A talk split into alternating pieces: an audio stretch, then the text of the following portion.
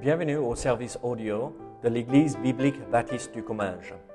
Nous espérons et prions que ce message basé sur la parole de Dieu sera pour vous une source d'encouragement et de bénédiction. Si vous ne connaissez pas notre Église et que vous êtes dans notre région, nous vous invitons à venir à nos cultes qui ont lieu dans la ville de Saint-Gaudens, 3 rue Brisée, le dimanche matin à 10h30, ou l'étude biblique le mardi soir à 19h. Sinon, nous avons notre site internet ebbc.fr. Et maintenant, bonne écoute. Jacques chapitre 5, nous allons regarder les onze premiers versets euh, de euh, ce chapitre. Jacques chapitre 5, les versets euh, 1 à 11. Donc regardons ensemble euh, ce passage. Jacques chapitre 5, versets 1 à 11. La Bible dit ici, la Bible dit ici, à vous maintenant, riches, pleurez et gémissez à cause des malheurs qui viendront sur vous. Vos richesses sont pourries et vos vêtements sont rongés par euh, l'étain. Votre or et votre argent sont souillés et leur rouille s'élèvera en témoignage contre vous et dévorera vos chairs comme un feu. Vous avez amassé des trésors dans les derniers jours. Voici le salaire des ouvriers qui ont moissonné vos champs et dont vous les avez frustrés cris. Et les cris des moissonneurs sont parvenus jusqu'aux oreilles du Seigneur des armées. Vous avez vécu sur la terre dans les euh, voluptés et dans les délices. Vous avez rassasié vos cœurs au jour du carnage. Vous avez condamné, vous avez tué le juste qui ne vous a pas résisté. Soyez donc patients, frères, jusqu'à l'avènement du Seigneur. Voici le laboureur attend le précieux fruit de la terre. Prenons patience à son égard jusqu'à ce qu'il ait reçu les pluies de la première et de l'arrière-saison. Vous aussi, soyez patients, affermissez vos cœurs, car l'avènement du Seigneur est proche. Ne vous plaignez pas les uns des autres, frères, afin que vous ne soyez pas jugés. Voici le juge est à la porte. Prenez mes frères pour modèle de, euh, de souffrance, pardon, et de patience les prophètes qui ont parlé au nom du Seigneur. Voici, nous disons bienheureux ceux qui ont euh, souffert patiemment. Vous avez entendu parler de la patience de Job et vous avez vu la fin que le Seigneur lui accorda, car le Seigneur est plein de miséricorde et de compassion. Prions ensemble. Seigneur, sois avec nous ce matin, Seigneur, que euh, tout ce qui est dit, tout ce qui est fait soit pour ta gloire, Seigneur. Aide-nous à se concentrer sur ta parole ce matin, Seigneur, que nous n'ayons pas de distraction, et que nous puissions avancer dans notre vie avec toi euh, en quittant ce lieu, euh, en ayant appris quelque chose qu'il faut mettre en pratique immédiatement, maintenant, aujourd'hui. Donc Seigneur, euh, aide-nous à être sensibles à l'œuvre de ton Saint-Esprit en nous. Que ton nom soit glorifié au nom de Jésus. Amen. Vous savez, quand euh, euh, il y a un moment de cela, à peu près un mois, je regardais une émission à la télé et euh, c'était un documentaire par rapport à ces gens qui ramassent beaucoup, qui accumulent beaucoup euh, d'affaires et quand euh, tu, euh, rentres dans leur maison, euh, il n'y a plus de place nulle part. Euh, et c'est pas juste ceux qui ont des bibelots posés un peu partout comme chez nous, mais je veux dire, il n'y a pas de place du tout dans la maison.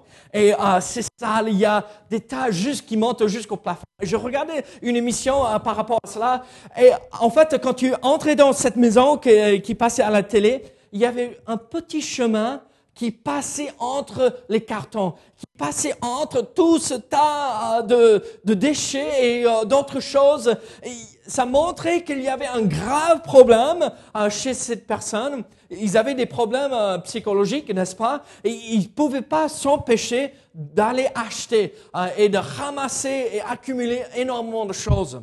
Et donc, euh, cette émission montrait que euh, là où ils vidaient les maisons parce que les personnes partaient ou étaient décédées, la plupart du temps, il fallait amener un conteneur pour remplir avec toutes ces affaires. Et il y avait euh, une personne euh, là qui était décédée et en fait il fallait remplir deux conteneurs d'affaires et ils avaient jeté ça euh, à la déchetterie et brûlé. Mais à la fin, euh, ils se sont rendus compte qu'ils avaient enlevé certaines choses et quand euh, ils n'avaient pas pris le temps pour euh, ouvrir euh, les cartons et tout ça, ils mettaient tout à la poubelle. Mais à la fin, ils ont ouvert des choses et ils se sont rendus compte qu'il y avait de l'argent. Il y avait des bijoux que la personne avait achetés au fur et à mesure tout au long de leur vie et ils avaient mis tout cela à la poubelle pour être brûlés et cramés. Ici, dans ce passage, euh, surtout dans ces euh, six premiers versets, nous voyons la réalité de ces choses-là. C'est pas un- une personne qui a des soucis avec euh, acheter, accumuler des affaires, mais c'est euh, le souci d'avoir des richesses, le souci d'avoir des choses euh, qui ne nous appartiennent pas. Oui, ils nous appartiennent, mais euh, elles sont utilisées euh, pour notre plaisir. Et en fait, ici dans ce passage, nous voyons que euh, Dieu nous donne certains avertissements, comment il faut se comporter, comment il faut agir, et il traite durement les riches dans ces six premiers versets. Donc, quand je parle ici ce matin, rappelez-vous que c'est pas moi qui parle, d'accord? Euh, Parce qu'on va voir dans le premier verset, c'est assez sévère euh, ce que euh, Jacques dit ici par rapport aux riches. Mais en regardant ces six premiers versets qui parlent euh, aux riches, rappelons-nous que c'est pas la quantité d'or ou la quantité d'argent que nous avons, mais ce que nous faisons avec et comment nous regardons l'argent et comment nous nous servons de l'argent que Dieu veut que nous euh, faisions d'une façon digne de son nom. Et donc ici, euh, Jacques, le pasteur de l'église de Jérusalem, donne trois avertissements en fait. Et nous allons voir euh, l'avertissement euh, vis-à-vis des riches, euh, après la- l'avertissement vis-à-vis de ceux qui ont fait tort aux autres, ou comment nous agissons quand quelqu'un nous fait tort. Après, un avertissement de comment vivre pour le Seigneur pendant notre vie ici-bas. Et donc, Dieu veut que nous, les enfants, nous soyons attentifs aux avertissements qu'il nous donne dans sa parole. Et donc, quels sont ces avertissements ici dans ce passage? Donc, regardons ici ces six premiers versets. Nous n'allons pas passer beaucoup de temps euh, par rapport à cet avertissement pour les riches parce que, euh, bon, il y a peut-être certains entre nous, euh, Sylvia, elle est riche, mais bon, c'est peut-être la seule parmi nous qui a, un million sur son compte en banque, un million de centimes, d'accord, pas d'euros. Mais il y a quand même des principes pour nous à tirer de ces passages. Donc, regardons de nouveau à ces euh, euh, six premiers versets. Et voyons euh, cet avertissement, comment ça s'applique à nous. Regardez, ici l'apôtre Jacques continue avec, il traite spécifiquement avec euh, des, euh, des, euh, des personnes différentes ou des groupes de personnes différentes. Donc, vous vous rappelez, à la fin de verset de chapitre 4, en verset 13, il a dit, à vous maintenant qui dites aujourd'hui ou demain, nous irons. Donc, il parlait aux riches encore, là, ceux qui disaient, moi je vais faire, ils n'ont pas fait attention à la volonté de Dieu. Maintenant, il, il- traite vis-à-vis des riches. À vous maintenant, riches, ceux qui ont de l'argent. Et qu'est-ce qu'il dit? Pleurez et gémissez à cause des malheurs qui viendront sur vous. Vos richesses sont pourries et vos vêtements sont rongés par euh, les teignes. Votre or et votre argent sont rouillés. Et leur rouille s'élèvera en témoignage contre vous et dévorera vos chairs comme un feu. Vous avez amassé des trésors dans les derniers jours. Qu'est-ce qu'il dit ici? La première chose euh, que, que je dois me poser, euh, cette première question que je dois me poser en lisant ces versets, se retrouve en verset 3. Votre or et votre argent sont rouillés, et leur rouille s'élèvera en témoignage contre vous. Regardez, ici l'avertissement que, euh, que donne l'apôtre Jacques aux riches, c'est posez-vous cette question. Suis-je en train d'accumuler des, choses que je pense est à moi ou euh, je suis, euh, est-ce que je suis euh, généreux avec ce que Dieu m'a donné? Regardez, moi j'ai pas beaucoup d'argent. je suis pasteur missionnaire. Merci Seigneur que nous sommes soutenus des, églises aux États-Unis. Donc on, vit modestement, on est bien, mais on n'a pas beaucoup d'argent. Et je regarde autour de moi, nous, nous tous, nous n'avons pas beaucoup d'argent. Certains plus que d'autres, mais on n'a pas beaucoup d'argent. Mais regardez ce qu'il dit. Votre or et votre argent sont rouillés et leur rouille s'élèvera en témoignage contre vous et dévorera vos chairs comme un feu. Vous avez amassé des trésors. Regardez, ces riches là dans l'église, euh, là où Jacques envoyait euh, cette lettre à, ces juifs qui ont été dispersés au moment de la persécution, ils faisaient tout pour ramasser, ramasser, avoir, avoir. Et donc, pour eux, ce qui comptait, c'était d'avoir de l'or, avoir des beaux vêtements, avoir euh, euh, des grains. Vous savez, à l'époque, la façon qu'on démontrait qu'on était riche, c'est qu'on avait beaucoup de grains pour manger. On avait beaucoup de vêtements, mais des vêtements riches. Et aussi, on avait beaucoup d'or. C'était les trois choses. Si on avait ces trois éléments, on était riche. Et ces gens-là ramassaient. Et ils passaient tout leur temps à ramasser et garder pour eux sans jamais distribuer, sans jamais utiliser ça pour aider les uns les autres. Et vous me dites, bon, David, je n'ai pas de vêtements somptueux. Et vous me dites, bon, j'ai un peu d'or, euh, l'alliance, euh, peut-être un collier à la maison, euh, mais je n'ai pas de grains sauf euh, les flocons d'avoine dans mon placard. Donc je ne suis pas riche. Mais en fait, non, ce n'est pas l'attitude ici. Là, ces gens amassés et c'est à moi. C'est pour moi. Et je ne veux pas m'en servir pour les autres. Mais peut-être vous avez un euro. Et vous dites, c'est à moi. Et je ne vais pas m'en servir pour aider mon prochain quand moi j'ai tout ce qu'il me faut. Regardez, Dieu ne veut pas que nous, nous réagissions comme ces riches qui disaient, moi je vais ramasser, je vais ramasser et tout est pour moi. Au lieu de dire, je vais me servir de ce que j'ai reçu grâce au Seigneur pour aider les uns les autres autour de moi. Vous savez, nous, nous cette assemblée ici soutient des œuvres missionnaires. On n'envoie pas énormément d'argent, mais on fait ce que nous pouvons. Mais si notre assemblée disait, ah, on va garder pour nous et que pour nous et on ne va pas se servir de cet argent pour aider qui que ce soit, on serait quoi? Est-ce qu'on ressemblerait à notre Sauveur et Seigneur Jésus-Christ? Non. Il s'est donné entièrement pour nous tous. Et donc, ce que nous avons, soyons sûrs, oui, que nous comblons nos besoins avec ce que nous avons, mais soyons généreux avec les uns les autres. Soyons prêts à donner quand il y a un vrai besoin.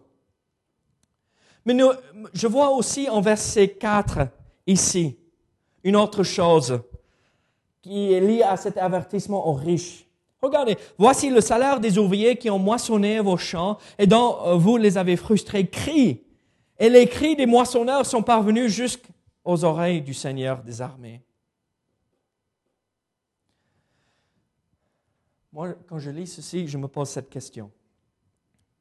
Est-ce que je me soucie de la façon dont je traite les autres? Regardez, ces riches, ils envoyaient les gens pour travailler dans leurs champs, pour ramasser euh, euh, le blé, pour moissonner, et ils ne, ne versaient pas le salaire. Bon, moi, je n'ai jamais versé un salaire à qui que ce soit, je n'ai jamais embauché quelqu'un. Ce n'est pas à moi, euh, je n'ai pas ces moyens. Mais regardez, là, il se servait des personnes pour faire ce que lui, il voulait accomplir et il ne, euh, ne gardait pas sa promesse. Et, euh, il disait, allez travailler dans mon champ et je vous payerai un salaire. Et à la fin, il ne l'a pas fait. Et il se croyait au-dessus des règles. Moi, je, vais juste les envoyer et moi, je vais garder l'argent pour moi-même et j'aurai euh, mon blé entré dans mes granges. Et tant pis pour eux, tant pis pour ces personnes. C'est quand même des pauvres, donc euh, euh, même s'ils disent quoi que ce soit, moi je suis riche, donc je vais juste euh, donner un, pourboire là derrière, même pas un pourboire, mais pour le vin, et je vais détourner le juge, et c'est bon. Mais ici,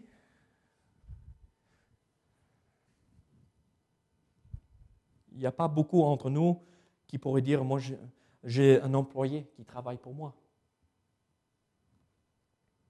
Ici, cet homme riche se croyait au-dessus des règles? Et il se moquait de comment il devait réagir vis-à-vis des autres. Il avait une pensée, il se croyait supérieur et pas obligé de suivre la loi. Peut-être vous, vous dites, vous regardez et vous dites, oh, moi je suis meilleur que cette personne. Oh, oh j'ai pas besoin de, ah, parce que ah, c'est quand même moi, hein, donc moi je suis le plus important dans cette situation. Non. Soyons sûrs que nous ne tombons pas dans le même piège que ces personnes qui se croient supérieures aux autres. Et en verset 5, nous voyons cette troisième question que je devrais me poser vis-à-vis de cet avertissement qu'il donne ici, dans les six premiers versets de Jacques, chapitre 5. Regardez verset 5. Vous avez vécu sur la terre dans les voluptés et dans les délices. Vous avez rassasié vos cœurs au jour du carnage. Vous avez condamné, vous avez tué le juste qui ne vous a pas résisté. Qu'est-ce qu'il dit ici? Mais vous, vous les riches, qu'est-ce que vous avez fait? Vous avez vécu sur la terre, vous avez vécu votre vie et euh, vous étiez sur euh, des lits euh, où les draps étaient en soie. Si vous avez des draps en soie, bon, très bien. Mais bon, vous avez vécu dans une maison, ou plutôt un château, avec 250 pièces, avec 50 salles d'eau. Vous avez vous vous êtes servi des autres pour monter en grade. Vous avez marché sur les uns les autres pour que vous puissiez avoir ceci. Et vous regardez autour de vous et vous voyez les autres dans la souffrance. Et vous ne vous êtes pas occupé de ces personnes?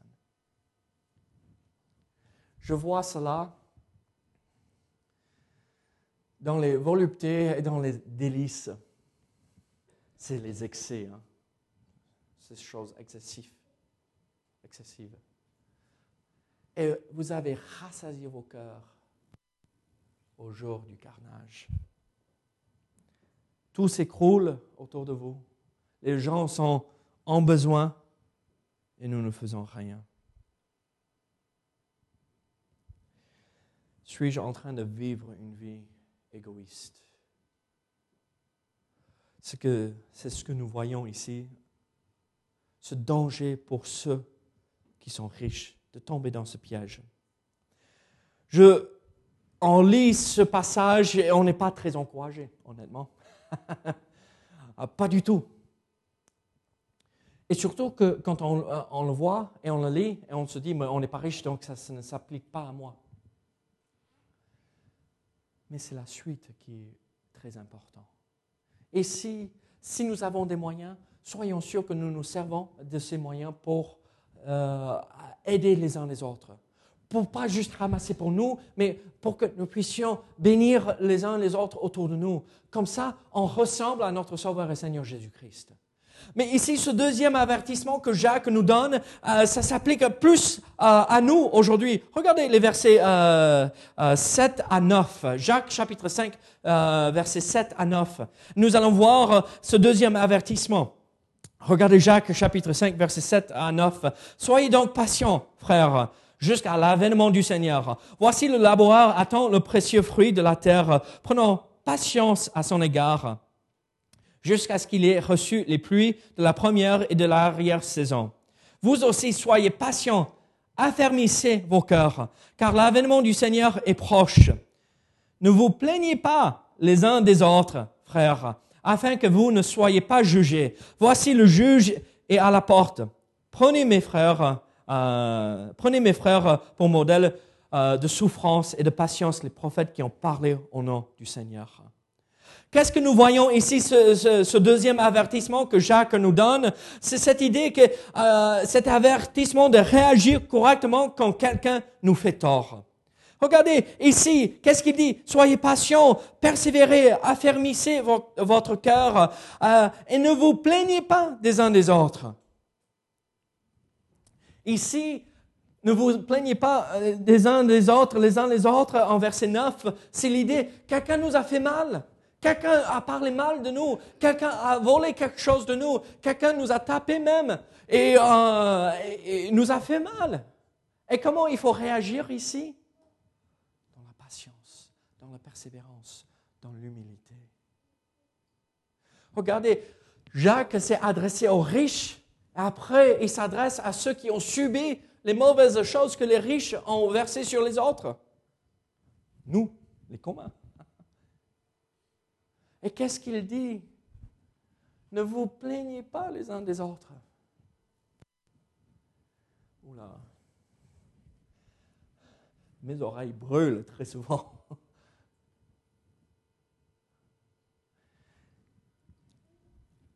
J'ai deux enfants dans la garderie qu'on n'entend pas. C'est miraculeux ça. Et on n'entend pas nos enfants ce matin. C'est assez bien. Mais vous savez, c'était hier ou avant-hier, je crois avant-hier. Caris jouait avec quelque chose et Yann était là euh, sur le canapé et j'étais parti toute la journée. Yann était là euh, à côté de moi sur le canapé, il jouait avec quelque chose euh, et Caris voyait ce que Yann avait elle prend et Yann, mm, elle tire, il tire pour garder le, jouet euh, dans sa main et il me regarde, il crie et il tire, il tire, il tire et euh, moi je dois intervenir. Karis, tu laisses tomber, tu ne touches pas son jouet, ne, ne touche pas, c'est à lui. Et mais Yann était là de l'autre côté, il me regardait, il criait. Si vous n'avez pas remarqué, il a appris que quand il crie, euh, les parents réagissent hein, pour une raison ou une autre. C'est pas bien ce qu'il a appris récemment. Mais c'est ça. Et là, on réagit comme des enfants. Quelqu'un nous a fait mal, quelqu'un a parlé mauvais de nous, quelqu'un a, projeté des choses de leur bouche qui n'étaient pas beaux par rapport à qui nous étions. Et on, va, et on, oh, c'est pas qu'on va vers Dieu, mais on va vers les uns les autres. Ah! On crie. Et ça ne sert à rien.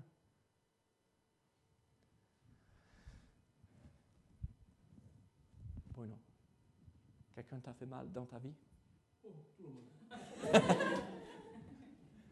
Rudy, quelqu'un t'a fait mal dans ta vie? Marie. Paul. Sylvia. Sabine. Je ne sais pas qui aurait pu faire mal à Sabine. Elle est parfaite. Hein?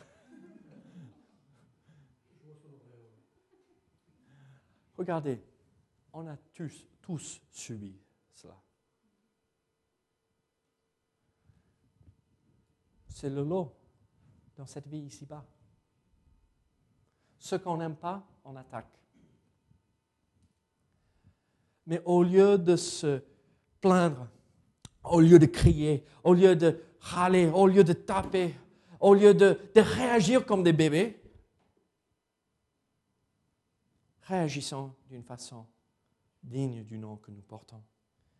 Mais comment faut-il réagir? La première chose, euh, je vois ici, c'est que euh, en verset 7, il faut comprendre que nous sommes dans ces derniers jours. Rappelons-nous que nous vivons pas pour cette vie ici-bas, mais nous vivons pour le Seigneur là-haut. Soyez donc patients, frères, jusqu'à l'avènement du Seigneur. Vous savez ce que c'est l'avènement? C'est quand Christ revient. Et ici, Jacques, dans ce passage, euh, même dans ce chapitre, parle beaucoup du retour de Christ. En verset 3, nous voyons les derniers jours. En verset 7, euh, nous voyons ici l'avènement ou le retour de Christ. En verset 8, euh, nous voyons le retour de Christ. L'avènement du Seigneur est proche. En verset 9, nous voyons le juge. Où est-il? Afin que vous ne soyez pas jugés, voici le juge est à la porte. Et donc, on a l'impression, Christ revient maintenant, c'est bientôt. Donc, vivons d'une façon digne du nom de Christ pour que quand il revienne, on ne soit pas jugé. Et donc, quand quelqu'un nous fait tort, quand quelqu'un nous blesse, comment faut-il euh, réagir? Comme Yann l'autre jour Ou comme Christ Comment réagir comme Christ quand quelqu'un nous fait mal? La première chose que moi je vois ici,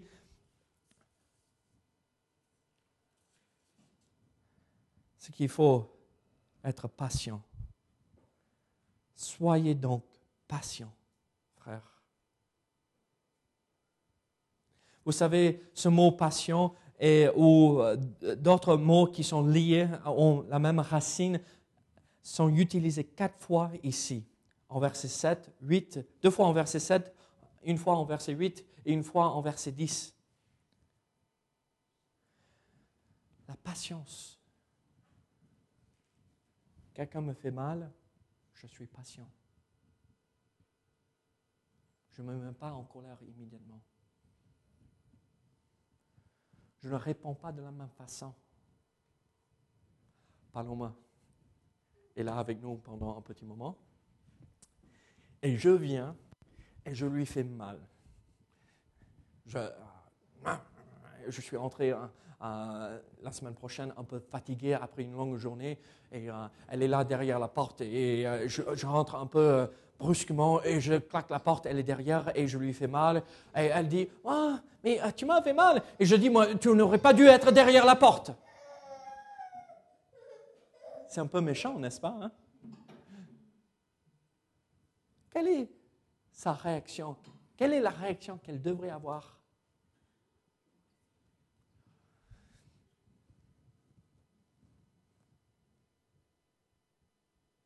Je ne réponds pas. C'est exactement la réponse. La patience. Bon, je ne vais jamais te faire ça, t'inquiète. Hein. Mais ne reste pas derrière la porte, d'accord? Patience.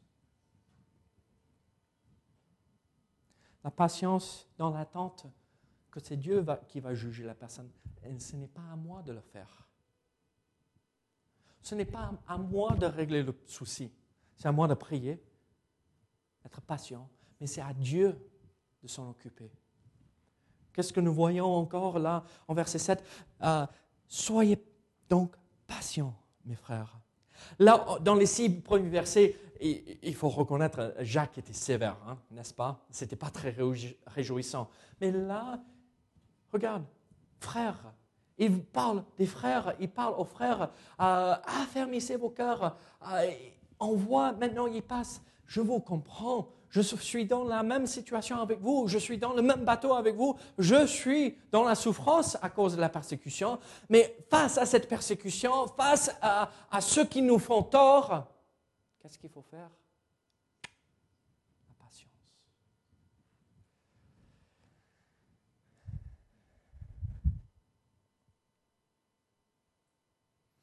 Il nous donne une illustration de ce que c'est la patience. Peut-être vous me demandez, mais David, combien de temps faut-il être patient? Un jour? Et après, s'il ne règle pas le souci, hein, euh, vous allez voir. Hein. Regardez l'illustration. Voici le laboureur attend de précieux fruits de la terre. Prenons patience à son égard jusqu'à ce qu'il ait reçu les pluies de la première et de l'arrière-saison. Vous savez comment il euh, préparait les champs à l'époque?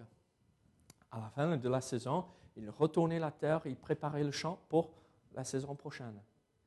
Ils semaient la semence même et ils attendaient pour la pluie. Après, ils attendaient pour l'arrière-saison, la pluie de l'arrière-saison.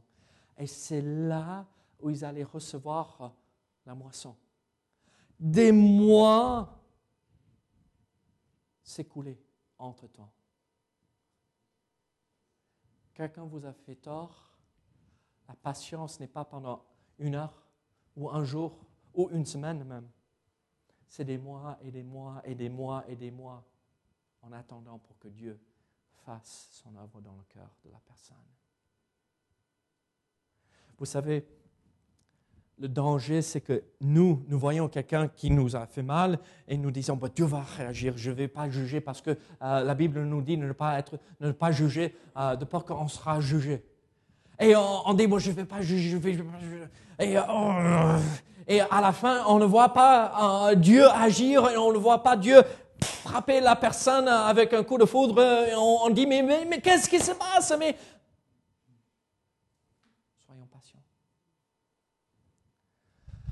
Comment réagir quand quelqu'un nous fait tort? Soyons patients. Mais nous voyons aussi euh, ce principe euh, dans euh, 2 Corinthiens chapitre 4, verset 7. Regardez. 2 Corinthiens chapitre 4, verset 17. Car nos légères afflictions du moment présent produisent pour nous au-delà de toute mesure Regardez euh, la suite. Je n'ai pas copié tout. Mais nos légères afflictions du moment présent, c'est cette vie ici-bas. Hein. Quand vous rentrez, regardez euh, le passage dans 1 Corinthiens, 2 Corinthiens chapitre 4. Pour revenir à Jacques, il faut euh, comment réagir avec la patience. Mais on voit en verset 8 aussi comment il faut réagir vous aussi soyez patients. Donc il répète, mais quoi? Affermissez vos cœurs. Affermissez vos cœurs. Qu'est-ce que, ça veut dire affermir? Aidez-moi, moi le pauvre étranger. Hein? Rendre fort.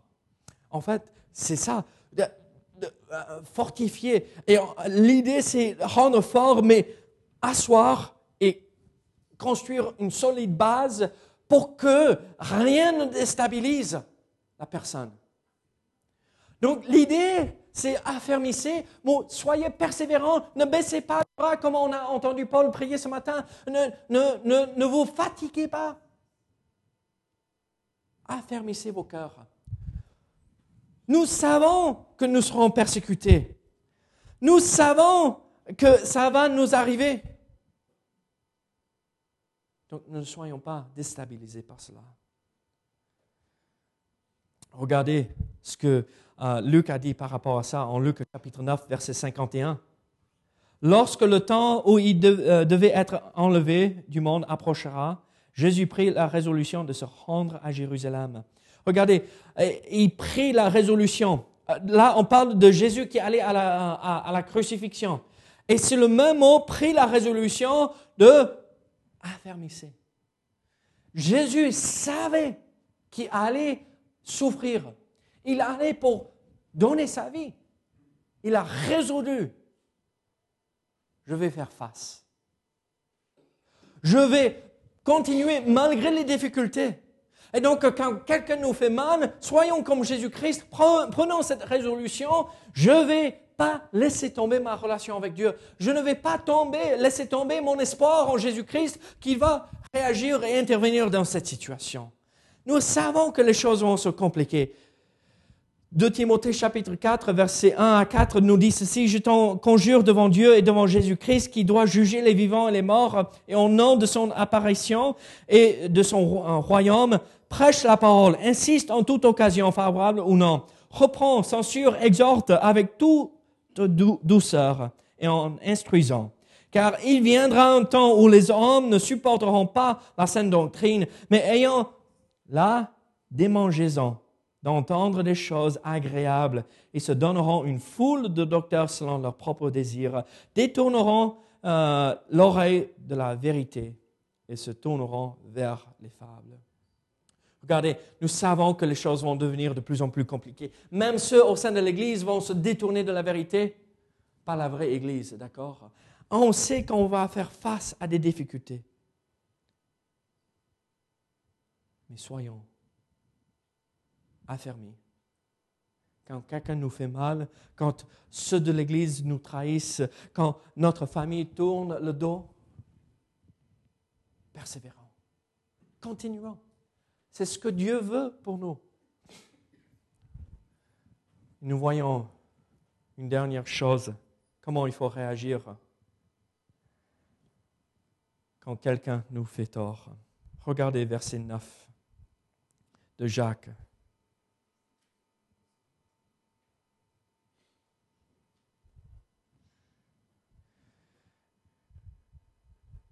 Jacques chapitre 5, verset 9. Ne vous plaignez pas.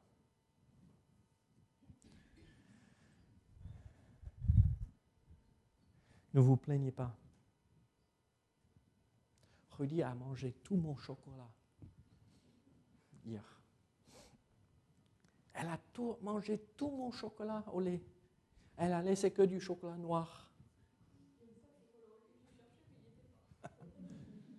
Et vous savez ce que j'ai fait quand je suis entré Lisa, t'as vu ça? Mais c'est incroyable, cette fille, elle s'est permis de manger tout mon chocolat. C'est impressionnant. Mais elle se croit pour qui là? Vous n'avez jamais entendu ça dans votre maison?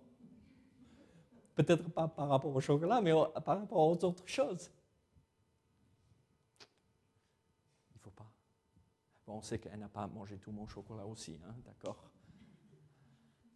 Ne vous plaignez pas. Ce n'est pas par rapport même à juste nos frères et sœurs en Christ dans l'Église, au sein de l'Assemblée, mais c'est même vis-à-vis des autres en dehors de notre Assemblée. Même vis-à-vis de, ceux dans notre famille qui ne connaissent pas le Seigneur. Ne nous plaignons pas de ces personnes parce que tout le monde nous écoute. Et ils voient comment on parle, ils voient comment on se comporte. Et on dit, mais tu as vu Et ils se disent, mais, mais mince alors ces chrétiens-là, ah, mais c'est quoi ça être chrétien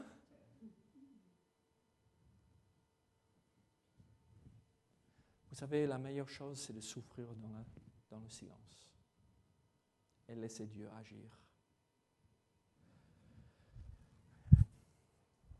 Pas qu'on permet que les autres nous marchent dessus, d'accord?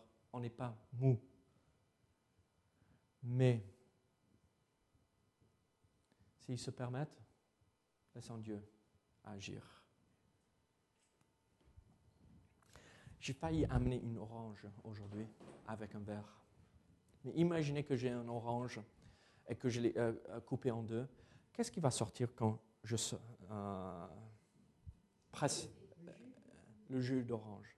Est-ce qu'il y, aura autre chose qui sort d'un orange si je le presse que du jus d'orange? Hein? Bon, des pépins, mais des choses de l'orange. Mais ça sera toujours, si je presse l'orange, il y aura toujours du jus qui sort. Il y aura toujours du jus. Et des pépins, mais des éléments du orange. Nous, nous ne sommes pas des oranges, d'accord? Mais nous subissons de la pression à l'extérieur de nous, n'est-ce pas? Nous portons le nom chrétien. Et quand la pression vient et nous écrase, est-ce que les choses et les éléments qui sortent de nous sont des éléments chrétiens?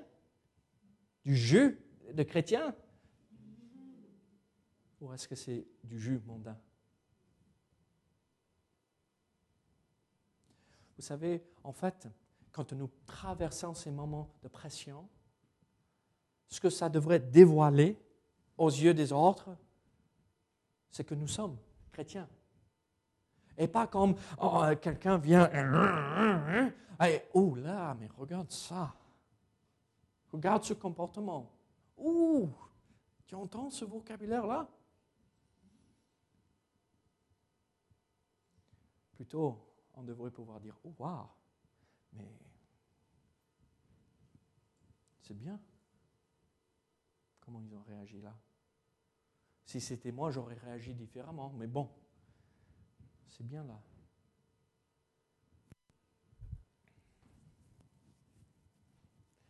Nous voyons alors, si quelqu'un nous fait tort, il faut être patient. Il faut affermir notre cœur. Il faut persévérer. il ne faut pas se plaindre des, autres, des uns des autres nous voyons ce dernier avertissement en versets 10 à 11. L'avertissement de vivre pour le Seigneur. Soyez sûr que vous vivez pour le Seigneur malgré les souffrances. Regardez, prenez mes frères pour modèle de souffrance et de patience les prophètes qui ont parlé au nom du Seigneur. Voici, nous disons, bienheureux ceux qui ont souffert patiemment. Vous avez entendu parler de la patience de Job et vous avez vu la fin euh, que le Seigneur lui accorda, car le Seigneur est plein de miséricorde et de compassion. Qu'est-ce que nous voyons ici? Soyez sûrs que vous marchez, vous vivez pour le Seigneur au sein de ces difficultés. Mais comment, faire pour vivre pour le Seigneur? Suivez l'exemple de, des prophètes. Je pense à, à, à Jérémie. Suivez l'exemple de Jérémie. Qu'est-ce qui s'est passé avec Jérémie le prophète? Est-ce que vous vous rappelez? Il a annoncé les oracles de Dieu, il a été fidèle, il a servi le Seigneur et il s'est retrouvé où? Au fin fond d'un trou, dans une prison, pendant des années, parce qu'il a parlé et partagé ce que Christ, euh, Dieu lui a demandé de faire. Regardez Jérémie chapitre 20, verset 9.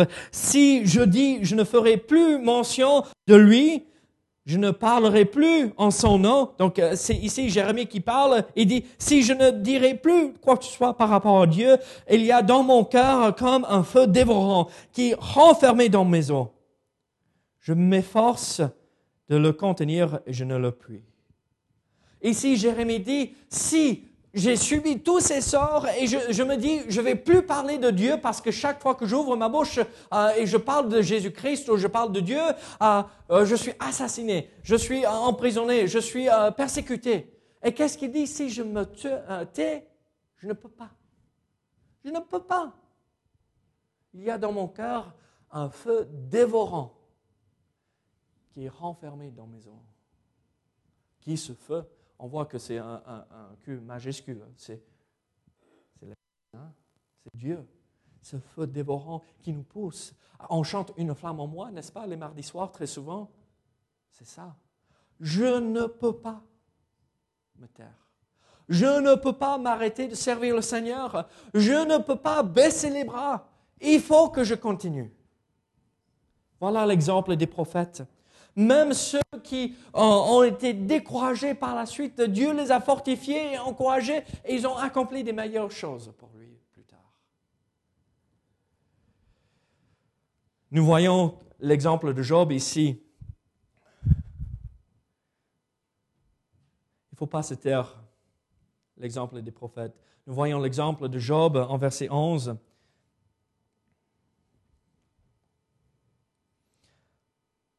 Voici, nous disons bienheureux ceux qui ont souffert patiemment. Vous avez entendu parler de la patience de Job et vous avez vu la fin que le Seigneur lui accorda.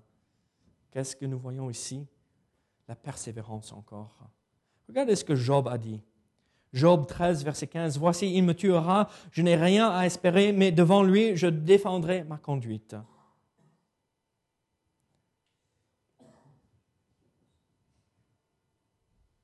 Il continue à espérer dans le Seigneur. Il n'a rien à défendre par rapport à sa conduite, même si il était tué. Regardez euh, Job 19, verset 25. Mais je sais que mon Rédempteur est vivant et qu'il se lèvera le dernier sur la terre. Je sais mon Rédempteur est vivant. Je vais continuer à croire. Je vais persévérer. Qu'est-ce qui s'est passé à la fin de la vie de Job? Est-ce que vous vous rappelez? Vas-y. Deux fois plus. Il avait des enfants, ils ont été tous tués par des événements. Dieu les a, a donné d'autres enfants de plus. Il a perdu tous ses chameaux, tous ses chèvres, tous ses, tout cela. Et Dieu l'a béni fois plus. Regardez, moi je ne vous dis pas si Dieu a permis que vous passez par la souffrance que tout va être enlevé, que vous allez recevoir euh, un double part, une double part. Euh, désolé, ta Ferrari euh, qui est garée là à côté, si quelqu'un l'écrase, l'enfonce dans un mur qui a piqué, c'est pas que Dieu va te donner deux Ferrari, d'accord? Il faut être content avec celle que tu as. Mais regardez, nous ne vivons pas pour ici-bas. Vous vous rappelez, l'accent est sur l'avènement de Christ. Christ revient. Un jour, je serai dans la maison de Dieu ou la Ferrari, ça ne vaut rien en comparaison juste avec la rue sur laquelle je vais marcher. les rues seront pavées d'or. Et la fondation de, dans cette, de cette ville dans laquelle je vais me promener sera des pierres précieuses. Donc même la fondation qu'on ne voit pas, ça va être magnifique. Mon père, moi, moi, je ne suis pas riche, mais mon père est riche.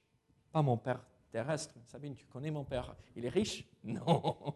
Mais mon père céleste est riche. L'univers entier l'appartient. Regardez. Nous sommes bénis et nous recevrons la récompense si nous persévérons pour lui. Et nous terminons avec ceci. Nous sautons euh, jusqu'au verset 11 de Jacques chapitre 5. Voici, nous disons, bienheureux ceux qui ont souffert patiemment. Vous avez entendu parler de la patience de Job et vous avez euh, vu la fin du Seigneur lui euh, accorda, car le Seigneur est plein de miséricorde et de compassion. Qu'est-ce que nous voyons là?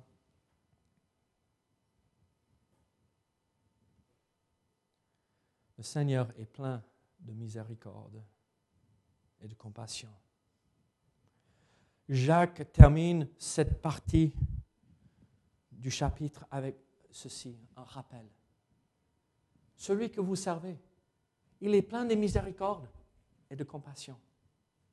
Vous êtes dans la souffrance, la compassion, c'est, il peut compatir avec cette souffrance, cette difficulté. Il comprend ce que vous vivez et il est miséricordieux. Il vous fait grâce dans ces moments. Et donc, comment vivre pour le Seigneur ici? Oui, euh, il faut suivre l'exemple des prophètes. Il faut euh, avoir la même persévérance que Job, mais aussi il faut fixer notre regard sur le Seigneur. Le Seigneur qui est plein de miséricorde et de compassion. Quand vous dites euh, j'en peux plus, il vient à côté et il vous dit ceci. Je puis tout celui qui est en moi. Christ qui est en moi. Pas avec ma propre force, mais parce que Dieu est avec moi. Et nous voyons ceci, Dieu est bon à la fin. Dieu est bon. Pourquoi sommes-nous dans le désespoir alors? Regardez ceci. Le psalmiste a dit ceci dans le psaume 119, verset 68. Tu es bon et bienfaisant. Enseigne-moi tes statuts. Tu es bon et bienfaisant. Gardons nos yeux fixés sur celui qui est bon et qui nous envoie ses bénédictions dans notre vie. Et quand nous passons par ces moments difficiles, nous allons pouvoir persévérer. Nous allons pouvoir continuer et suivre l'exemple des prophètes. Nous allons pouvoir être patients. Nous allons pouvoir retenir la langue de trop parler. Nous allons pouvoir être persévérants. Suivons l'exemple de ces hommes-là. Prions ensemble. Seigneur, que ton nom soit glorifié en nous et à travers nous, Seigneur. Seigneur, aide-nous. Seigneur, nous subissons la pression parfois. Nous sommes attaqués parfois, Seigneur. Et Seigneur, nous ne voulons pas tomber dans ce piège où nous devenons amers vis-à-vis de la situation. Nous ne voulons pas parler mal des uns des autres. Oh Seigneur, combien de fois ça nous arrive. Seigneur, épargne-nous de cela, au nom de Jésus. Amen. Que le Seigneur vous bénisse et vous garde.